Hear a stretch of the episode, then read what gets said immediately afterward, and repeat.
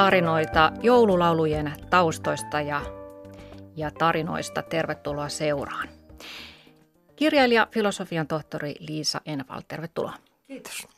Sinä olet kirjoittanut yhdessä Esko Karppasen kanssa On ruusu putkahtaa nunna, kirjoituksia joululauluista kirjan. Olet siis tämän alueen asiantuntija, näin voi sanoa.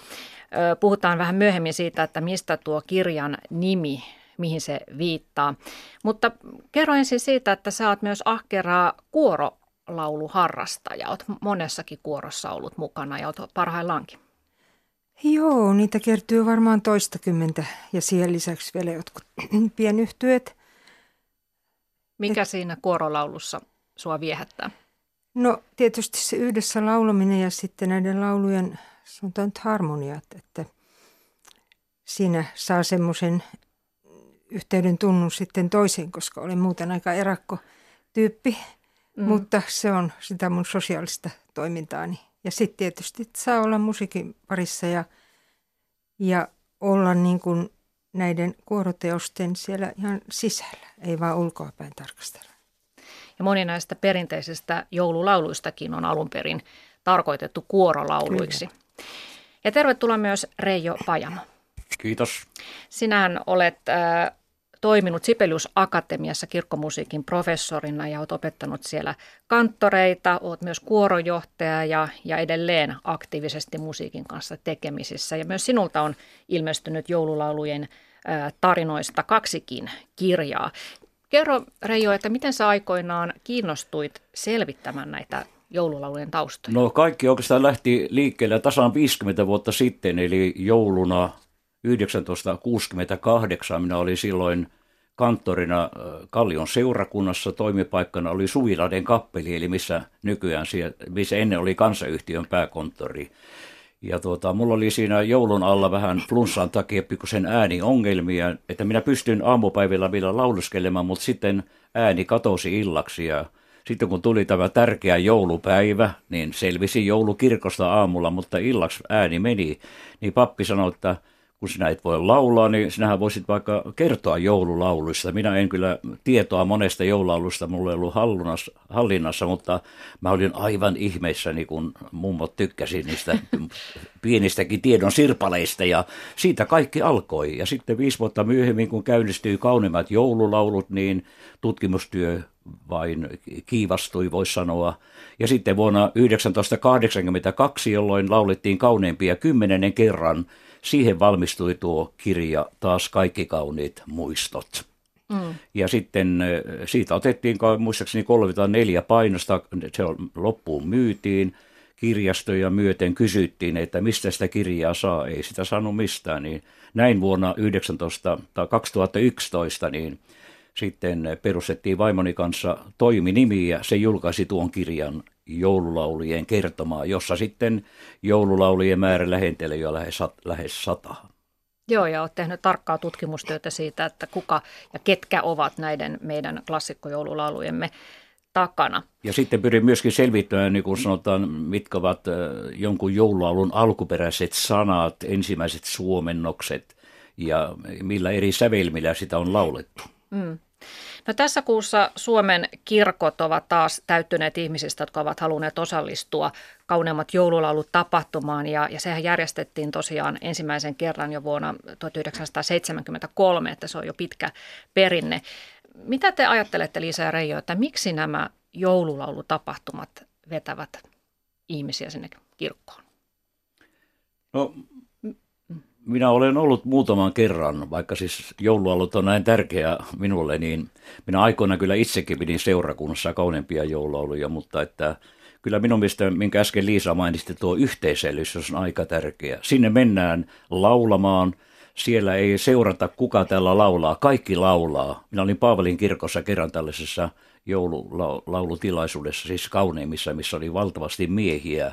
Kaikki lauloi sydämen pohjasta sitten sinne tullaan varmasti laulamaan ja kertaamaan aikoinaan kansakoulussa opittuja lauluja. Siinä hyvin nopeasti vierähtää vähän yli 15 laulua. Kiva niitä on palata laulujen myötä lapsuuden ja kouluvuosien jouluun. Ja minä uskon myöskin, että moni kokee joulun voimakkaimpana juuri joululaulujen myötä. Mm. Ne ovat ehkä sellainen silta sinne lapsuuteen, lapsuuden joulun tunnelmiin. Kun kuitenkin meillä on hartaita joululauluja ja on vähän reippaampia joululauluja ja sitten on myöskin ihania jouluvirsiä. No, niin, jo, ehkä jo. just se yhteinen muistojen kokeminen, vaikka kaikilla meillä tietysti on ihan erilaisetkin joulumuistot, vaikka niissä on jotain samaa, mutta se, että kun niitä laulaa toisten kanssa yhdessä, niin siinä tulee semmoinen yhteinen kokemus mm. näistä. Mitkä teille itsellänne on rakkaimpia joululauluja? No, minä olen näitä joululauluja kyllä tutkinut aika paljon. Hirveän vaikea sanoa, että mikä yksittäinen laulu siitä, mutta minä nyt nostan esille kaksi, että kun me siitä Karjalasta tulimme sitten 44 ivakkona Pohjois-Savoon Vieremälle, jossa isäni ja äitini toimivat pyöreän koululla opettajana, niin kyllä minulla on sellainen kuva, että se ensimmäinen joululaulu oli juuri Maa on niin kaunis – ja kun sitä joka vuosi laulaa, niin, niin minäkin palaan niihin lapsuuteen ja ensimmäisiin kouluvuosiin. Että se on kyllä minulle hirveän tärkeä. En voisi ajatella, ajatellakaan joulua ilman maa on niin kaunis. Te huomannut, että on monia muitakin, joille tämä on tärkeä laulu. Sitten taas kun, kun perhe kokoontui myöhemmin kuuntelemaan radion ääreen jouluaattona, kun Suomen Turku oli julistanut joulurauhaa, niin sen jälkeen sitten – hiljennymme kuuntelemaan, kun Sulo Saarits lauloi taas kaikki kauniit muistot. Kyllä, se perinne on ollut Yleisradiolla vuodesta 1955. Kyllä. Joo. No entä Liisa, mikä laulu no, sinulle on sellainen? Kyllä mäkin yhdyn tähän Maa on niin kaunis laulun ää, rakkaimmaksi kokemiseen. Ja se on myös kuorojen vakiohjelmistoa, että sitä lauletaan aina kuoroissakin ja kuullaan radiosta nimenomaan kuorolauluna. Se on mulle tärkeä, mutta ehkä vieläkin tärkeämpi on sitten tämä joulu- ja juhlayö, siis ihan siltä kannalta, että siihen liittyy mun omassa elämässä semmoinen tarina ää, isään, joka, joka tuota, kuoli joulupäivänä vuonna 1951 ja edellisenä jouluna hän ehti opettaa mulle sen laulun. Hän kutsui mut vaan toiseen huoneeseen, että tulepas nyt tänne, mä opetan sulle joululaulun. Ja niin minä sitten sitä isän mukana lauloin ja seuraavana jouluna isällä tuli lähtö. Että siihen liittyy tämmöinen, että ehkä tämä, mitkä on rakkaimpia, niin siihen liittyy myös tämmöisiä henkilökohtaisia muistoja, eikä vaan sitä, että mikä laulu nyt olisi sanojen ja sävelmän suht, suhteen kaikkein paras. Mm. Minusta niin kuin rakas joululaulu on noin käsittää vähän hankala, mutta että toisaalta mikä tahansa joululaulu kun se esitetään hyvin, se, sen kokee hyvin rakkaana ja läheisenä. Saanko sen verran vielä kertoa nyt, kun tässä mainittiin tämä maa on niin kaunis molemmin puolin, niin eh, minä yllätyin, kun nyt tähän virsikirjaan, joka otettiin käyttöön vuonna 1987, johon nyt myös maa on niin kaunis tuli, niin en arvonutkaan sitä, millaisen ryöpyn, ryöpyn komiteakin myöhemmin sai siitä, että kun tuota, Fatserhan teki tämän koraalikirjan, niin nyt he tekivät sen niin kuin omana tehtävänään, mutta sitten tulikin tämä palaute, että mitä varten sitä maa on niin kaunis, että muutettiin sitä sointupohjaa, eli se olisi voitu soinnuttaa samalla tavalla niin kuin kuorot laulavat. Tänä päivänä, jos urkuri soittaa koraalikirjan mukaan, kuoro ei voi laulaa sitten sitä heille rakasta sovitusta. Mm. Jos muutama sana joululaulujen historiasta, niin ennen tätä meidän nyt tuntemaa joululauluperinnettä, niin meillähän oli keskiaikaisia pie cantiones kirkkolauluja, joita laulettiin suurten kirkkopyhien aikaan ja oli jouluvirsiä.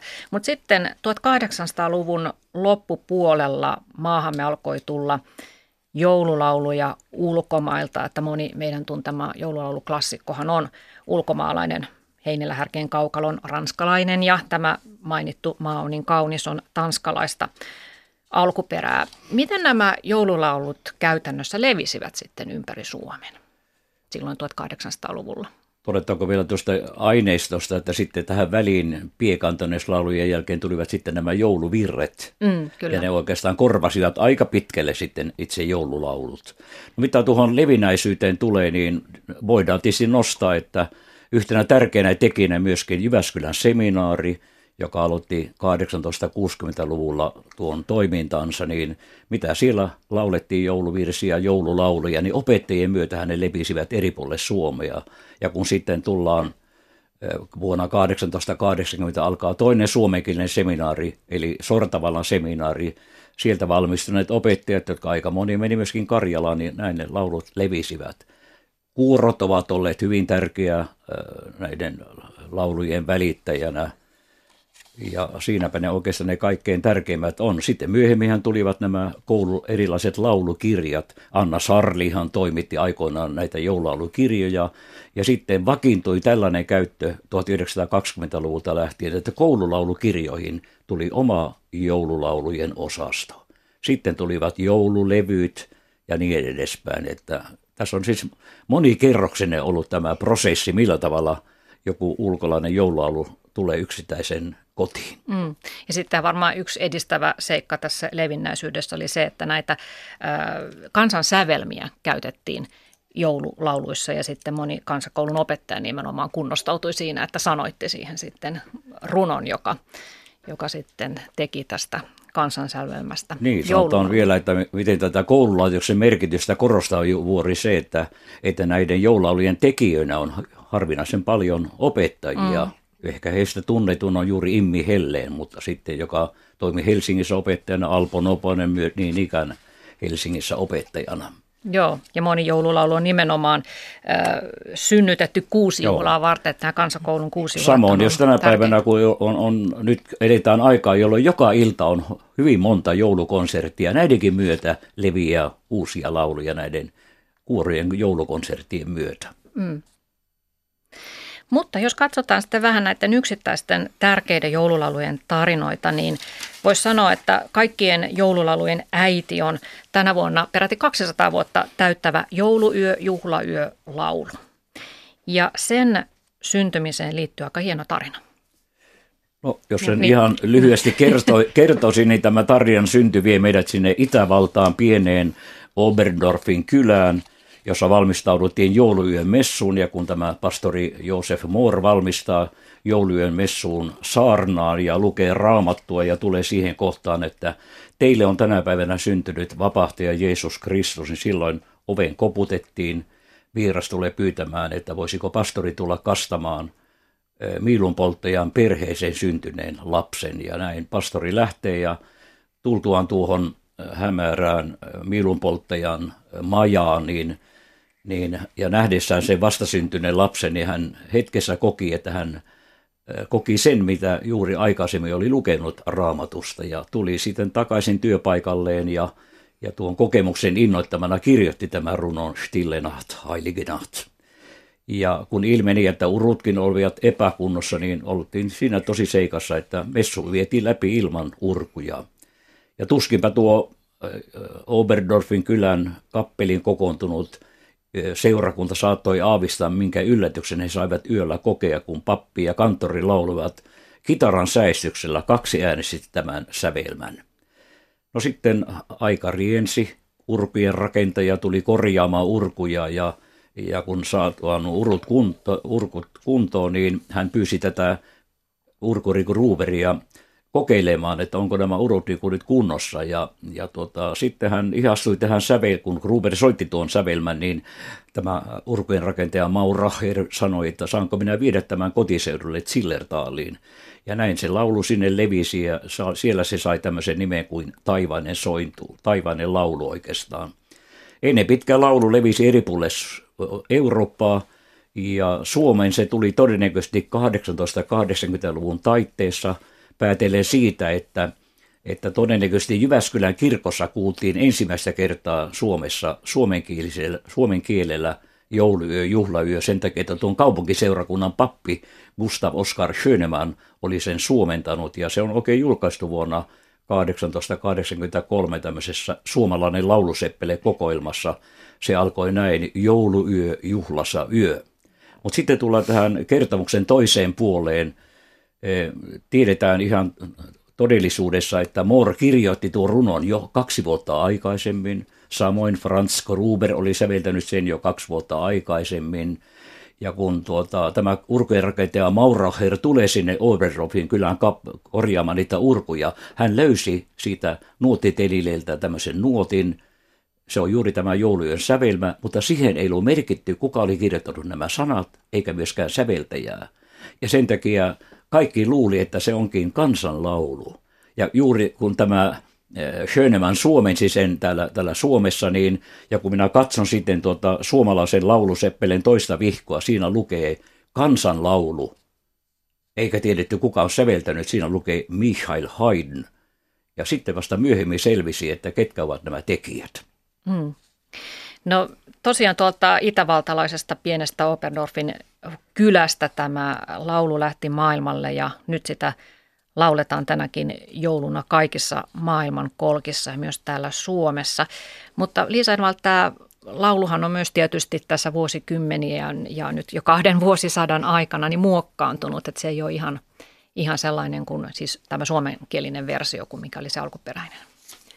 Niin, siis näitä suomennoksia on tehty aina uudelleen ja uudelleen ja, ja ylisumma on aika mielenkiintoista laulujen historiassa se, että miten tämä teksti muuntuu eri kirjoittajien kynän, kynässä, jos niin voi sanoa. Ja mm. tuota, aina ei ole ihan tarkalleen tiedossakaan nämä tekijätiedot. Voi olla, että laulun suomentajaa pidetäänkin sen runoilijana ja näin poispäin – ja lopulta tämä nyt pätee muihinkin lauluihin kuin tähän, niin onko sillä niin kauheasti väliäkään sitten, koska se on iskustunut meille tietyillä suomenkielisillä sanoilla, niin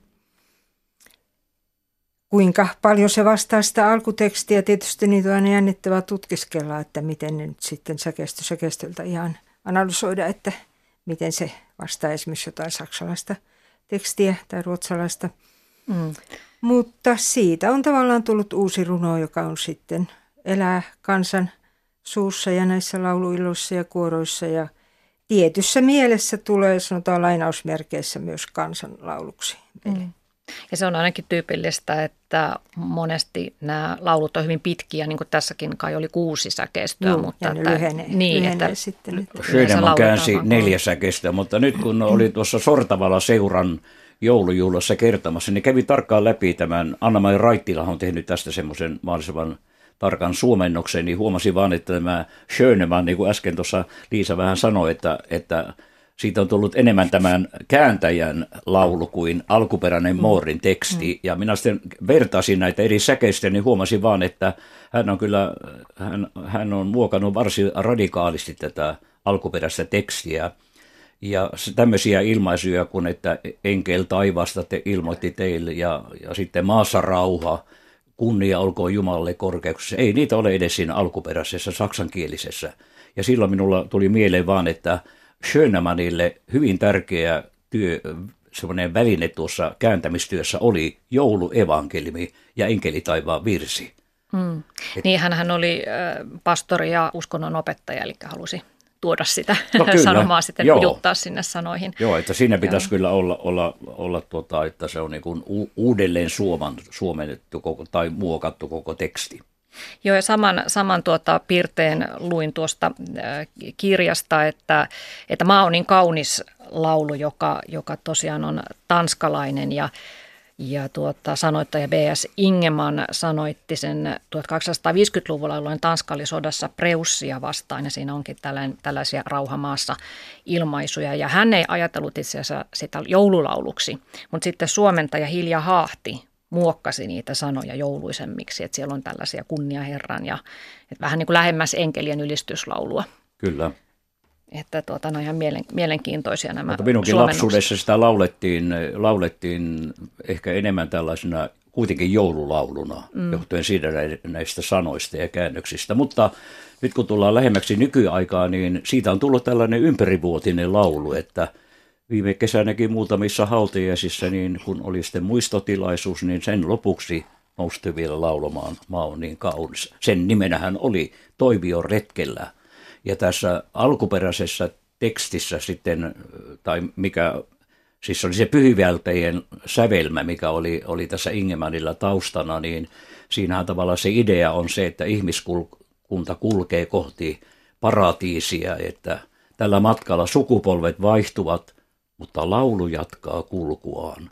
Ja tämän vuoksi, kun virsikirja otettiin tämä maa on niin kaunis, niin Anna-Maija Raittila ehdotti, että kun me lauletaan tuo toinen säkestö siinä siitä, että miespolvet vaipuvat unholaan, niin Anna-Maija Raittila ehdotti, että eikö voitaisiin muuttaa se näin, miespolvet vaihtuvat vuorollaan, juuri tämän mm. laulun taustan takia, mutta kirkolliskokous tuumivat, että vanhassa varaa parempi. Mm.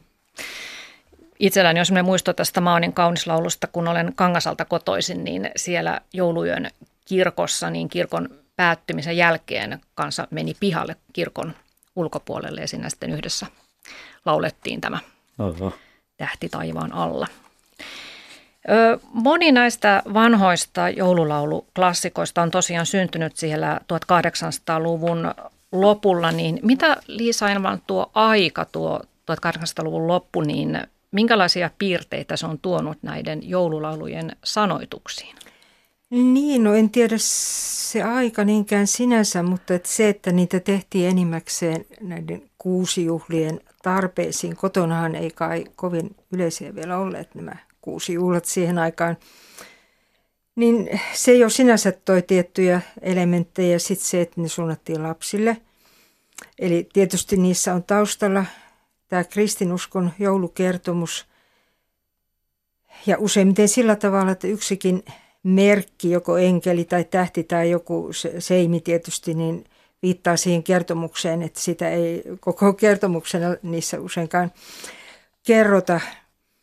Seimi, paimenet, enkelit, tähti, näistähän oli myös näissä joulujuhlissa semmoisia joulukuvaelmia, jossa aina jotkut, minäkin on kerran näytellyt isoa enkeliä, joka oli pukeutunut kauniiseen harsopukuun, joka kuinka ollakaan sitten repesi, kun pikkuenkelit astu sen päälle kesken laulu.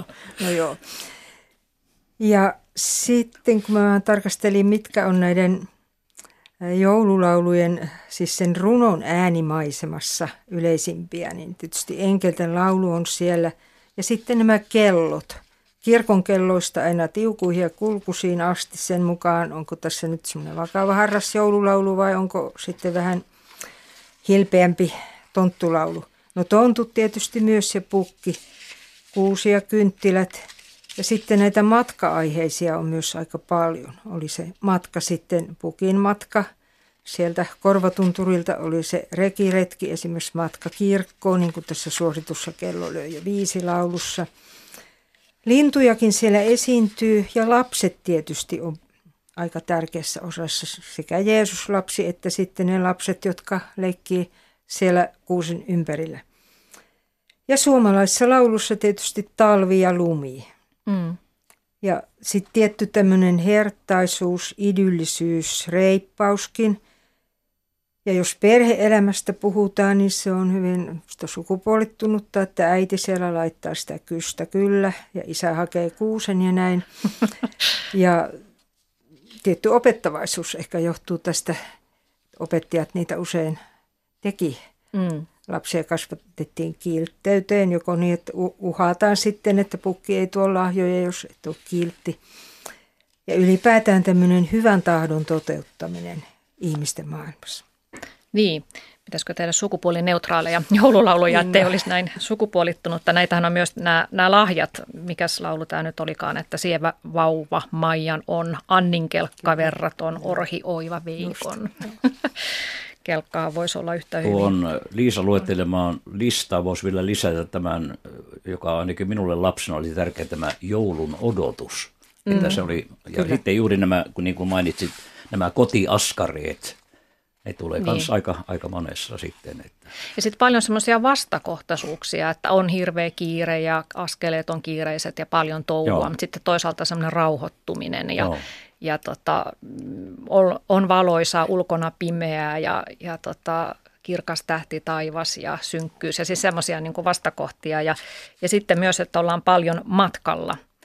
No tietysti tietäjät ovat matkalla, mutta myös sitten tontut ja porot ja, ja ollaan menossa joulukirkkoon ja että semmoista liikettä, mutta myös sitten se matka sisimpään, että on semmoista sisäänpäin kääntyneisyyttä ja rauho, rauhoittumista. Ja kun ajatellaan vielä 1930-luvun pula-aikana, niin jolloin syntyi tämä Mauno Isolan, me käymme joulun viettohon, niin siinähän kerrotaan, että vaikka oli tätä maallista puutetta me käymme ja, ja maallisiin mielin, niin haluttiin vain, että olisi jouluna paljon hyvää syötävää ja kaikki, kaikki olisi niin kuin hirveän hyvin. Mm. Mutta siinä laulussa sitten tu, meinaa jäädä unohduksiin se laulun ydinsanoma se, että, että Jeesuksen tyhjät kädet ja meidän runsaat lahjat. Se on se vastakkainasettelu, mikä tuossa Mauno Isolan joululaulussa tulee esille. Mm. Mutta sä oot Liisa Envald tuossa omassa kirjassasi, joka on aika paljon tavallaan niin kuin runoanalyysiä, että olet analysoinut näitä joululaulujen ö, sanoja, niin puhut käyttörunousgenrestä, että tämä on käyttörunoutta nämä joululaulut ja niissä ei ole kauhean monimutkaisia metaforia, että se on aika helposti aukeavaa ja semmoisia yksinkertaisia symboleja käytetään. Joo, näin on yleensä. Jos tarkoitetaan joku laulu yhteislauluksi, niin ei sinne voi kovin tämmöistä modernistista runokieltä sitten sijoittaa, eikä tietysti siihen aikaankaan, kun näitä tehtiin. Mutta just nämä vastakohtaisuudet tuo siihen runoon semmoista jännitettä, että ilman tämmöistä jännitettä runo on aika pliisu. Se ei kauhean kauan jaksa kiinnostaa, mutta kuitenkin nämä tekstit on eläneet kauan, muuntuneet siinä aina välillä. Ja ehkä sekin on sinänsä hyvä runon merkki. Tosin en tiedä kuinka paljon, kun niitä oikein innostuu laulamaan, niin kuinka paljon sitä tekstiä sitten ajattelee. Että se on oma kysymyksensä, että musta olisi kiva lukea niitä ihan, tai sanoa ihmiselle, että lukekaapa joskus ne runot ihan teksteinä ja miettikää niitä sillä tavalla. Mm. Siitä huolimatta, että se sävelmä tunkee sinne väliin. Mm. Mutta sanoit tuossa Liisa, että on aika paljon tämmöistä idyllistä kuvausta, että halutaan kuvata sitä joulun, joulun kaunista tunnelmaa lapset ovat iloisina ja sovussa siellä reessä matkalla kirkkoon, mm. vaikka ehkä todellisuudessa on nahistelua ja on kylmä ja kirkossa on mm. tylsää, mutta sellaisesta asioista ei haluta kertoa. Niin tota, jos nyt, tai minkälaisia asioita jätetään kertomatta? Et jos nyt tehtäisiin uusia joululauluja ja haluttaisiin kertoa vähän realistisemmin – niin, no tämä realismi sinänsä olihan semmoinen laulu, mulla jäi lapsuudesta mieleen köyhän lapsen joulukuusiloista. Kankahalla kotona ei sitä nähdä köyhän orren alla tai miten se nyt menikään. Se oli minusta hyvin liikuttava, kun meille aina tuotiin se iso joulukuusi ja sitten mä ajattelin, että joillekin se on siellä Kankahalla. Tietysti tämä köyhyys, kun tämä sana köyhäkin on jotenkin ehkä eliminoitu, kun näitä tekstejä on muokattu mm. myöhemmin – mutta millä tavalla se sitten toisi esille näissä siis sen joulun realismin, koska hyvin monilla on jouluahdistus, on yksinäisiä jouluja, itsekin olen niitä paljon kokenut. Ja äh, sitten tietysti se ahdistus siitä, että ehtiikö sitä tehdä kaikki ne valmistelut. No sitten on tämä laulu Arkihuolisi kaikki heitä, joilla useimmat joululaulu, nämä kauneimmat joululaulutilaisuudet usein aloitetaan. Ja joku sanoi mulle kerran, että eihän niitä voi niitä arkihuolia unohtaa. Mutta toisaalta mä oon ajatellut, kun sitä laulua laulaa ja tulee siihen joulun tunnelmaan, niin kyllä ne jää jonnekin taustalle ainakin sillä hetkellä, kun sitä laulua laulaa. Et se on hyvin vaikea kysymys, että mistä näitä nykyisin sitten voisi tehdä mm. sillä tavalla, että niissä olisi myös nämä joulun vähän surullisemmat puolet kuitenkin ilman sentimentaalisuutta ja olisi, ne olisi enemmän kiinni todellisuudessa. En niin, osaa vastata niin, niin. tähän oikein. Joo, sä tuossa, Liisa tuossa kirjassa mainitset, että, että olet huomannut, että joskus joululaulutilaisuuksissa, esimerkiksi kun on tämä Me käymme jouluviettohon laulu, niin siitä jätetään pois säkeistö, jossa sanotaan saarnaa ja mukaillen, että turhuuden turhuus kaikki on niin Joo, turhaa touhu tämä. Eli se on liian negatiivista, sitä ei haluta kuulla, että, että saa olla surullinen, mutta ei inhorealisti ilmeisesti. Yllättävää on, että joululaulussa miten vähän esimerkiksi on joulusauna, joka on kuitenkin aika Juu, tärkeä, niin, on esillä. melkein kokonaan. Joo, ja jos katsotaan no. sitten näitä pohjoismaisia joululauluja verrataan tuonne Välimeren maihin, niin huomaa se, että siellä mainitaan näitä kotieläimiä paljon enemmän ja, ja siis tämmöistä koristeellisuutta, mikä tulee, niin, niin, ne ei tule ehkä niin voimakkaasti esille meillä. Meillä kyllä kuusen koristeet tulee, mutta ei muuten.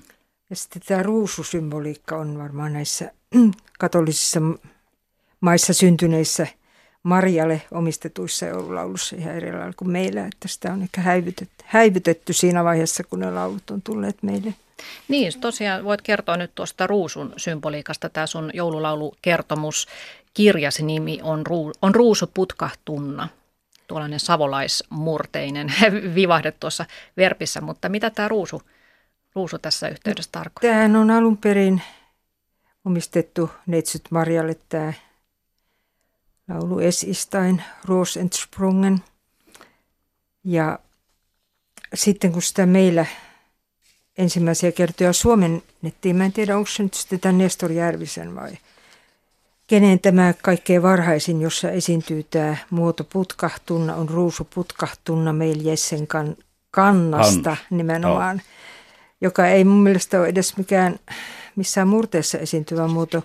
Putkahtanna voisi olla itämurteinen, mutta mä mietiskelin siinä, että onko se ihan sitten riimin takia tuohon muotoon saatettu. Mutta Hannikaisen kirjassahan se oli muistaakseni jo muodossa, ää, mikäs, muistatko sinä, se ei ollut enää putkahtunna. Se, mutta minä opin sen lapsuudessa laulamaan kuorossa nimenomaan on ruusu puhjennunna, puhjennunna Joo, just näin, mm. joo, joo. kyllä. Mutta sittenhän, siis kun ajatellaan, että hieman virheellisesti sanotaan suomennokseksi jotain, joka on aivan uusi runo, niin meillä se ehkä enemmän tunnetaan nykyisin, paitsi että se on otettu virsikirjaan, on Ruusu Iisainjuuren niillä sanoilla, niin tämä tuo Armon valkokyyhky, jossa on käytetty tätä samaa sävelmää, mutta siihen on Hugo Jalkanen tilaustyönä tehnyt ihan omat, oman runon sitten, jossa kyyhky tuo sitä joulun niin. sanomaa. Presidentin rouva Esther Stolberg pyysi sitten 1920-luvulla Hugo Jalkasta kirjoittamaan tämmöisiä jouluaiheisia näytelmiä, eli mysterioita, ja näin syntyi tämä Pyhä yö-näytelmä. Ja kun tässä viitattiin, että siinä on sitten tämä sama sävelmä, niin minä kävin läpi tuon Pyhä yön sen koko tekstin, ja siinä käy näin, että Armas Maasalo on sovittanut tämän – tämän musiikin ja siellä, siellä lukee erässä kohdassa, että e, enkelkuoro laulaa, siis siellä, sieltä jostain näkymättömistä, ensimmäisen kerran, toisen kerran ja kolmannen kerran. Ja sitten siitä tuli sitten niin suosittu tästä näytelmästä, että nämä kolme laulua yhdistettiin samaksi ja näin syntyy tuo Armon valkokyyhky ja, ja miten ne muut säkeiset sitten oikeastaan alkoivatkaan. Eikö sulla alkuaan siis ole Sanctissima, ole Piissima? Kyllä Kyllä. Oli sitten, ja se muistaakseni vielä oli näin, että se alkuaan Suomeen, tämä Nestor Järvinään toimi siis Jyväskylän seminaarin uskonnon lehtorina, ja se oli alkuaan tällainen kolmen juhlan laulu, joka oli vähän niin kuin tynkä, mutta sitten siihen jouluosioon tehtiin lisää säkeistöjä, ja näin se, se muuttui jouluiseksi. Puhumme siis joululaulujen tarinoista, ja tässä oli äsken äänessä kirkkomusiikin professori, kanttori, urkuri Reijo Pajamo, joka on kirjoittanut kaksi kirjaakin näistä, näistä tarinoista. Ja lisäksi täällä on kirjailija Liisa Envald.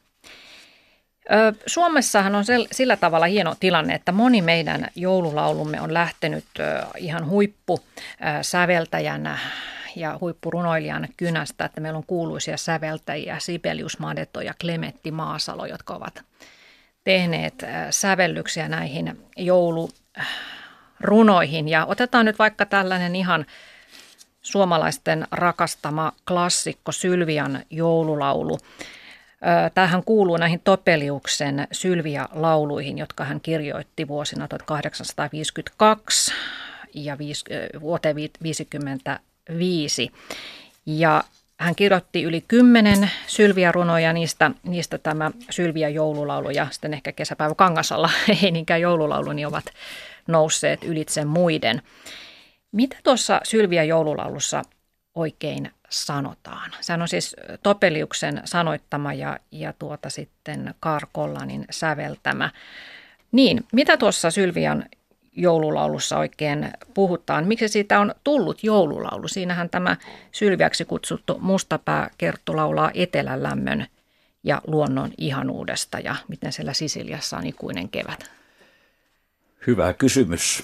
Minä, en, minä vastasin näin, miten tuo, mitä Sulo Saaritsi minulle aikoinaan kertoi. Siis tämä Karl Kollaan, joka oli täällä Helsingin yliopiston kirjaston hoitaja, niin hän teki 1850-luvulla muutamia sävellyksiä, jotka elävät edelleenkin. Savolasen laulu, Vaasan marssi ja sitten tämä Sylvian laulu.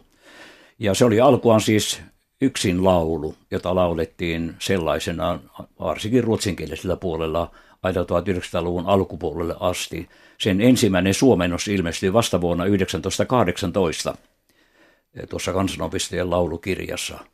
E, mutta millä tavalla se tuli niin kuin joululauluksi ja millä tavalla yleistyi nimenomaan meillä joulukäyttöön. Sulsaarits kertoi näin, että talvisodan jälkeen 40 niin Eusen Malmsteen teki muutamia levytyksiä täällä Helsingissä. Tänne tuotiin saksalainen hieno äänityskalusto ja yllätys, yllätys, nuo kaikki kappaleet meni ensiotoksella – ja sitten päiviteltiin, että hyvän aika, kun Saksalta tuodaan kalliit apparaatit, niin, niin täälläkö ne tyhjänä seisoo jonkun aikaa. Ja silloin ke, joku keksi, että voisiko joku laulaa muutaman joululaulun. Ja Sulo Saarits lauloi sitten Sylvian joululaulun muun muassa tässä neljän laulun sarjassa. Ja, ja Sulo itse kertoi, että sitä ennen sitä ei paljon suomen kielellä tunnettukaan. Ja sitten se vakiintui juuri tämän myötä pikkuhiljaa, että se, oli joululaulu. Mm niin hän oikeastaan teki siitä sellaisen tunnetun joululaulun, ja sitä alettiin sitten radiossakin soittaa. Ja jo 50-luvulla radion kuuntelijat ovat äänestäneet sen kauneammaksi joululauluksi. Miten sinä, Liisa Envalt, olet tulkinut noiden Sylvian joululaulujen sanoja, että mistä siinä oikeastaan kerrotaan?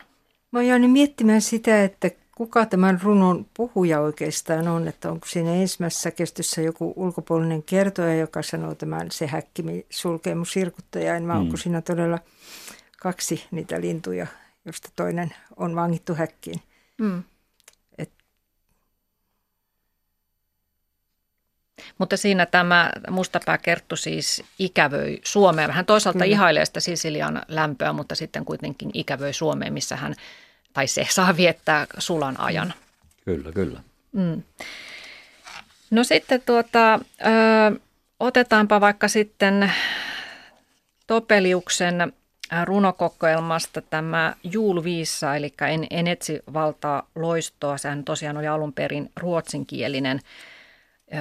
Topelius kirjoitti sen 1887 ja Sipelius otti sen sitten käsittelynsä ja, ja sävelsi siihen sävelen ja, ja tuota, tämän laulunhan kerrotaan kuuluneen Ainolan joulunviettoon ihan kiinteästi. Kyllä, joo. Niin tuo runohan on julkaistu semmoisessa Julkvellen lehdessä 1887, mutta ei tarkkaan tiedetä, milloin Sibelius sen sävelsi.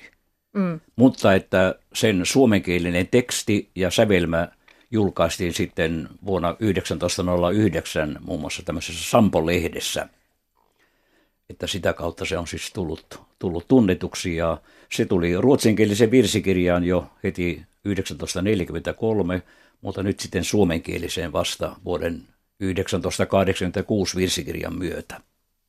Ja kerrotaan tosiaan, että Ainola joulussa niin muuten äh, Janne Sibelius itse halusi säästää näitä lauluja, mutta tämän kappaleen Aino, Aino Sibelius sitten säästi. Kyllä Ruth Snellman, Sibeliuksen tytär, on kertonut tästä Aaton vietosta, että, että kun säveltäjä itse ryhtyi koristelemaan joulukuusta ja siinä aattona ja tietysti Aino Sibelius laittoi niin, että keittiöpuoli on kunnossa ja lapset pantiin tuonne pimeään lastenhuoneeseen odottamaan, kun ne sillä kärsimättömänä olivat. Ja sitten, sitten Sibelius meni tuonne flyykelin ääriin ja ryhtyi soittamaan reippaasti. On hanget, korkeat nietokset.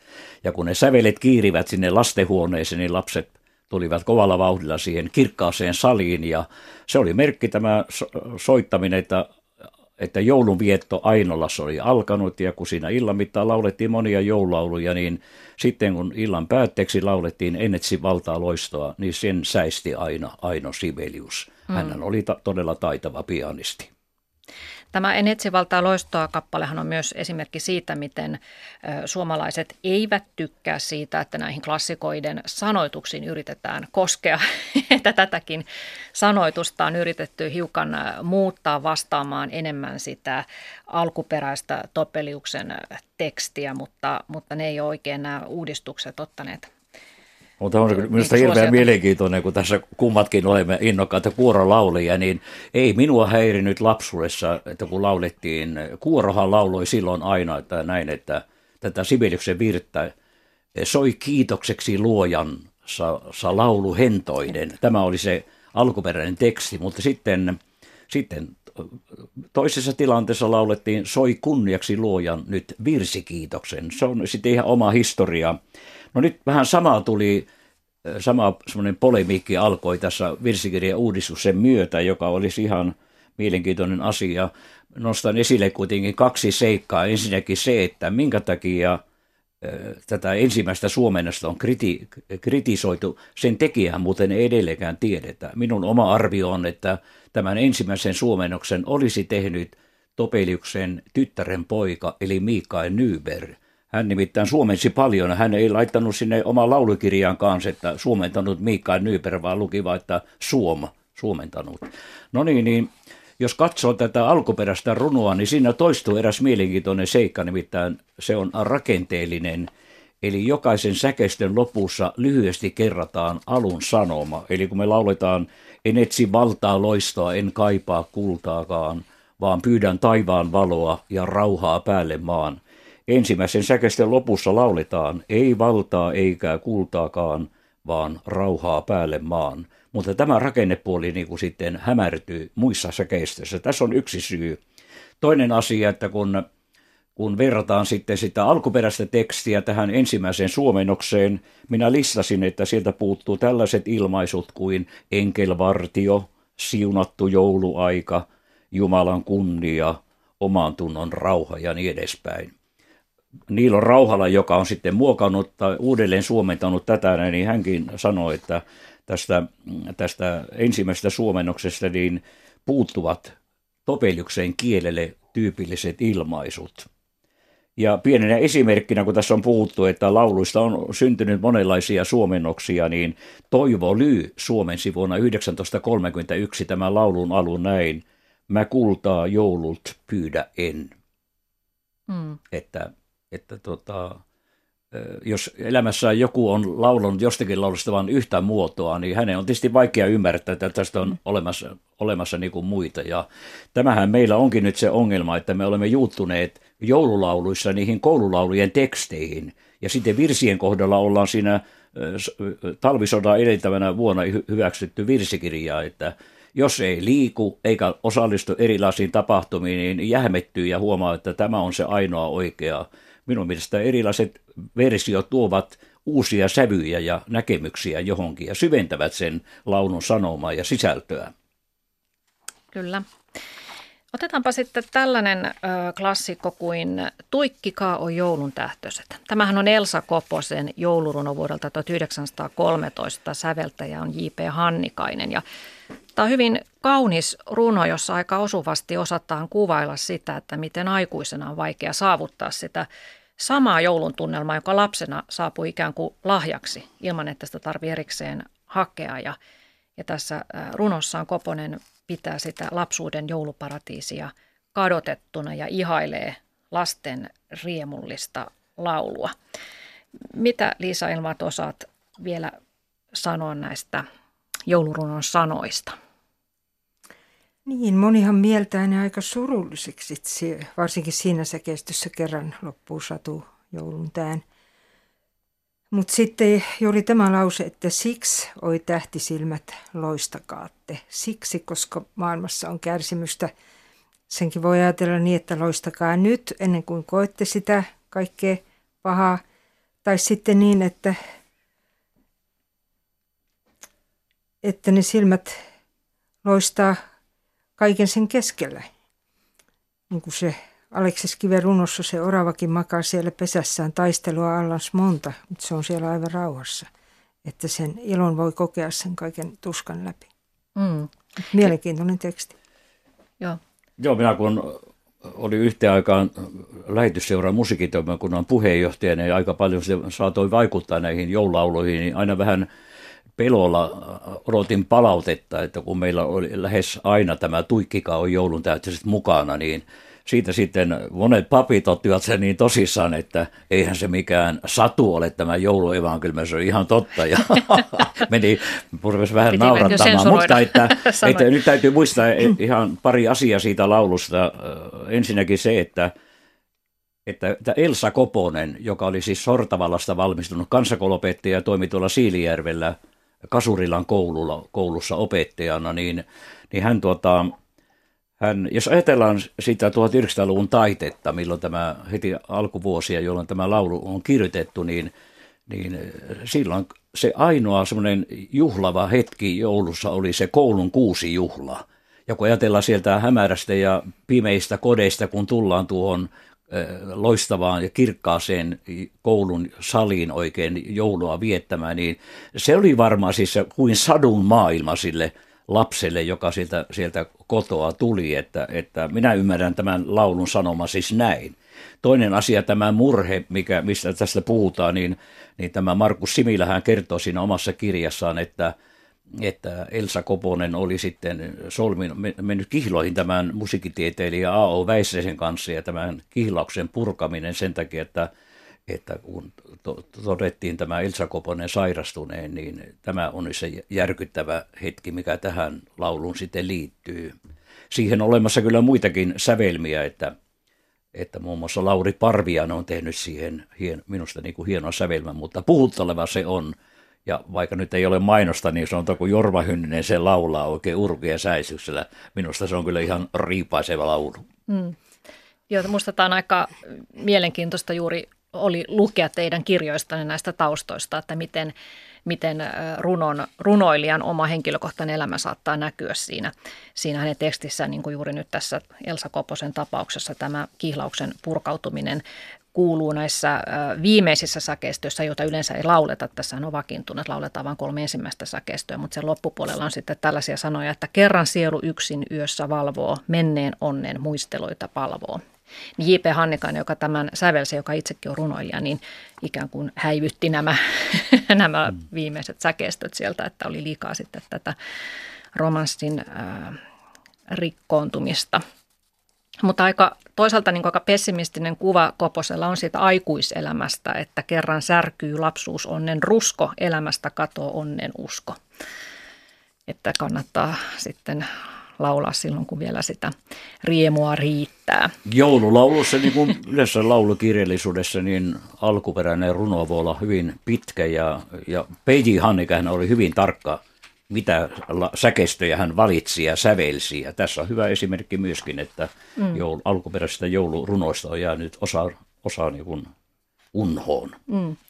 No meillähän on siis äh, noin 2500 joululaulua, riippuu vähän mitä lasketaan, mutta, mutta vakiintunut käytäntö on, että vain paria kymmentä, ehkä kolmea kymmentä niistä soitetaan jouluna. Että on aika harvoin semmoisia uusia joululauluja pääsee näiden – paljon soitettujen klassikkojen joukkoon. Yksi esimerkki tällaisesta onnistuneesta klassikoiden joukkoon pääsijöistä on Veksi Salmen sanoittama Sydämeeni joulun teeni, jonka Vesamatti Loiri levytti vuonna 1988. Se lienee edelleen kaikkien aikojen myydyin joululevy. Ja koska me rakastamme surullisia, melankolisia kappaleita ja sellainenhan tämäkin on, niin tämä on sitten mennyt suomalaisten sydämiin. Vai mitä te ajattelette Rajo Pajamo ja Liisa Envald, että miksi juuri tämä Sydämeen joulun teen kappale on noussut klassikoksi? No mitä tuo, tuohon musiikkiin tulee, niin siis jos säveltäjä löytää semmoisen ihanteellisen sävelmän, niin se voi sanoa, että se on jonkunlainen lottovoitto. Se, ja se onnistunut sävelmä on loppujen lopuksi hirveän yksinkertainen.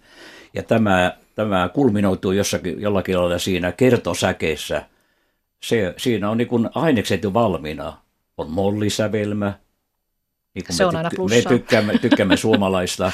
Siinä on siis toistuva kertosäe, joka helpottaa oppimista – ja, ja että nämä oli semmoisia perustekijöitä ja kyllä minusta tuntuu sitten myöskin, että tässä jos missään niin tavallaan sanat ja sävelet ihanteellisesti koko, niin kuin liimautuvat yhteen. Siihen on, siitä on vaikea mitä ottaa pois, vaikea siihen mitään, mitään niin kuin lisätä. Mm. No toinen ehkä mieleeni tuleva tämmöinen uudempia joululauluja, tosi tämäkin on jo vuonna 1978 tehty, niin on siis Katri Helenan itsensä säveltämä joulumaa-kappale. Siis joulumaa muutakin kuin pelkkää toiveunta. Joulumaa on ihmismielen rauhanvaltakunta. Juha Vainion sanoitus, niin se on ehkä sellainen, mikä myös on onnistunut. Kyllä. Että sanoitus ja sävellys on yhtä kokonaisuutta. Joo, ja joka, silloin kun olin tuossa lähetysjärän musiikitoimikunnassa, niin siis hyvä muistaa, että silloin kun nämä kauneimmat joululaulut laulettiin ensimmäistä kertaa 73, niin siinä oli vain kahdeksan laulua. Laulujen määrä kasvoi ja kasvoi. Ja sitten tuli palautteita, että voitaisiin ottaa vähän uudempaakin laulumusiikkia, joulumusiikkia. Ja näin siinä sitten ihan ensimmäisiä, jotka mukaan tulivat, niin olivat myöskin tämä, oli myöskin tämä Jaakko Löytyn säveltämä ja kirjoittama Ilouutinen. Se on myöskin semmoinen upea laulu tämän sydämen ja joulunteen ohella. Pekka Simojoki on tehnyt Anna-Mari Koskisen tekstiin monia hienoja lauluja, että nämä vakiinnuttivat myöskin asemassa tässä kauneimmissa joululauluissa. Kun sinä äsken mainitsit tuota joululaulujen määrää, tämä luku 2500-3000 tulee siitä, että tämmöinen Piironen, joka on julkaissut luettelo näistä joululauluista, niin, niin hän on löytänyt noin 3000 laulua, jos, jotka on julkaissut siis sanat ja sävelet samassa julkaisussa. Sitten jos lähdetään katsomaan muita lauluja, niin sitten määrä, niiden määrää, minusta tuntuu, että niitä on kymmeniä tuhansia, alkaa olla joululauluja. Hyvänä esimerkkinä, kun Nurmeksen kaupunki julistautuu joulukaupungiksi, niin se on monta kertaa julistanut noita sävellyskilpailuja niin saattanut johonkin sävellyskilpailun tulla yli 600 ehdotusta. Mm. Että voidaan kuvitella, miten valtavat määrät joulumusiikkia syntyy joka vuosi. Joo, nyt tehdään todella, siis tuttava piirissä on ihminen, joka tekee joka jouluksi oman uuden joululaulun ja lähettää sen sitten joulukortissa ystävilleen mm-hmm. sanat ja nuotit siinä samassa. Onko siellä kenties uusi klassikko siellä niiden joukoissa? Sanoa. Niin. niin jännä sanoa, et, jännä et ottaa, että mikä on tällainen, sen, tämmöinen niin, uudempi niin. joululauluissa, nyt tulee tavallaan klassikko myöskin, joka siirtyy sitten tuohon kauneimpiin joululauluihin, että semmoista yksi mielenkiintoinen piirre, mikä on sitten tullut sieltä ehkä jo 8-90-luvulta, että siis otetaan vanha joululaulu, mutta siihen laitetaan uudenlainen soinnutus, sovitus, ja tehdään siitä vähän tämmöisen, tämmöinen vähän rytmikäämpi ja niin edespäin. Että tämäkin on semmoinen ilmiö, joka on, on tullut mukaan. Mm, kyllä. Niin kuin tässä puhuttiin näistä surullisista lauluista, niin onhan meillä duuri, duurissakin olevia joululauluja. Esimerkiksi Onko tullut kesä on aika reipas. Kyllä. Mitä sen synnystä tiedetään? No siis lyhyesti se, että kun karjalaisten laulun ensimmäinen teksti ilmestyi vuonna 1881 tämmöisessä kokoelmassa kuin Uusi kannel Karjalasta soitto sointuva Savosta, niin siinä karjalaisten laulun ensimmäinen sävelmä oli juuri tämä Suulosessa Suomessamme, eli edespäin. Mutta Hannikainen ei tykännyt tästä sävelmästä sen takia, jonka olisi tämä hänen opettajansa Richard Faltiin valinnut – niin aika jännä, että sitten tämä viipurilainen koulu, kansakoulun tarkastaja ihastui puolestaan tähän sävelmään ja pyysi Viipurissa Vilken koulun opettajana toiminutta J.H. Erkkoa kirjoittamaan siihen jouluiset sanat. Ja näin kolme vuotta myöhemmin syntyy laulu, no onko tullut kesä nyt talven keskelle. Että aika jännä tilanne, että, että kyllä se minusta se sävelmä sopisi kyllä aika kauniisti karjalaisten laulu. Siinä on yhtä samaa valoisuutta kuin karjalaisuudessa on. Mm. Hyvä, kiitoksia Reijo Pajamo ja Liisa Enland näistä tarinoistanne ja oikein hyvää joulua hyvät kuuntelijat. Kiitos seurasta. Kiitos. Kiitoksia. Joko tämä nyt tunti meni? Tai melkein tunti. Joo.